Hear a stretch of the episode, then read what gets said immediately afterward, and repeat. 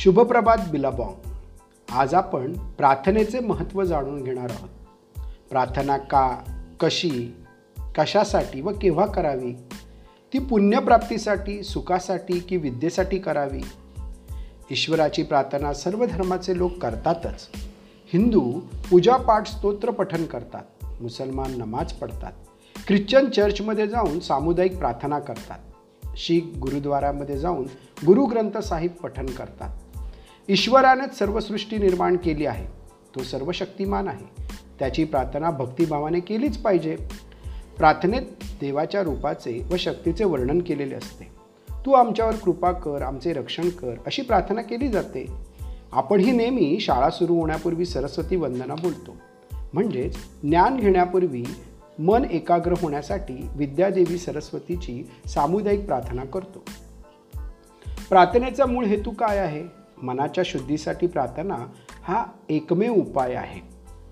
बदल होतो तो प्रार्थना करणाऱ्या मनुष्यात म्हणजेच आपल्यात. प्रार्थनेने आपले मन शुद्ध तेजस्वी आणि प्रसन्न होते हाच प्रार्थनेचा खरा फायदा होय. तोंडाने जेव्हा आपण प्रार्थना म्हणतो तेव्हा त्याच्या अर्थावर देखील आपले लक्ष असले पाहिजे. म्हणूनच आपण शाळा सुरू होण्यापूर्वी जी सरस्वती वंदना बोलतो याचा अर्थ जाणून घेऊया. या कुंदेंदू तुषारहार धवला या शुभ्र वस्त्रारुता याचा अर्थ जी विद्येची देवी भगवती सरस्वती कुंदाचे फूल चंद्र हिमराशी आणि मोत्यांच्या हाराप्रमाणे धवल पांढऱ्या रंगाची आहे जिने श्वेत म्हणजेच पांढरे वस्त्र धारण केले आहे. या वीणावर दंड मंडित करा या श्वेत पद्मासना याचा अर्थ जिच्या हातात विनेचा दंड आहे म्हणजेच विना आहे आणि ती पांढऱ्या रंगाच्या कमळावर पद्मासनामध्ये बसली आहे. या ब्रह्माच्युत शंकर प्रभृतीभी देवे सदा वंदिता. याचा अर्थ जिचे ब्रह्मा विष्णू शंकर या देवतांद्वारे सदैव पूजन होते. सामा पातु सरस्वती भगवती निशेष जाड्या पहा. याचा अर्थ संपूर्ण जडता अज्ञान दूर करणारी सरस्वती देवता ही आपले रक्षण करो. सरस्वती देवी ही वाणी आणि विद्येची अधिष्ठान रूपी देवी आहे. हिची उपासना केल्यामुळे मूळ व्यक्ती देखील ज्ञानी होतो.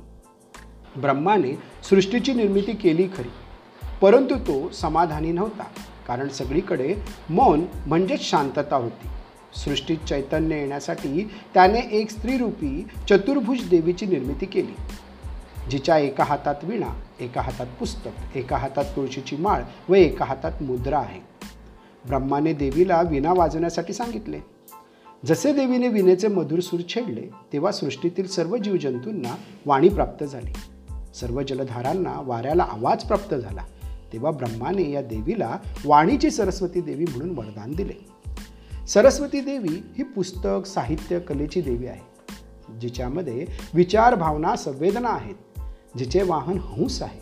खरा ज्ञानी जो हंसाप्रमाणे चांगल्या गोष्टी ग्रहण करतो जिच्या एका हातात विणा आहे ज्यामध्ये सात स्वर संस्कृतीचे प्रतीक आहे ज्याने हे सात स्वर आत्मसात केले त्याला सरस्वती मातेच्या विणेला असलेले दोन तुंबे भवसागर पार करायला मदत करतात.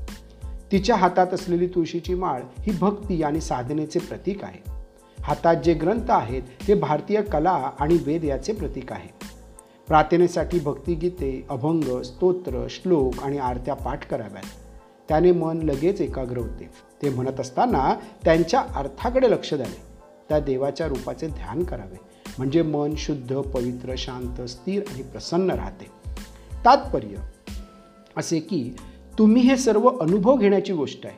तुम्हाला सर्वांना प्रार्थनेतून चांगले फळ प्राप्त हो ही देवाचरणी प्रार्थना. धन्यवाद.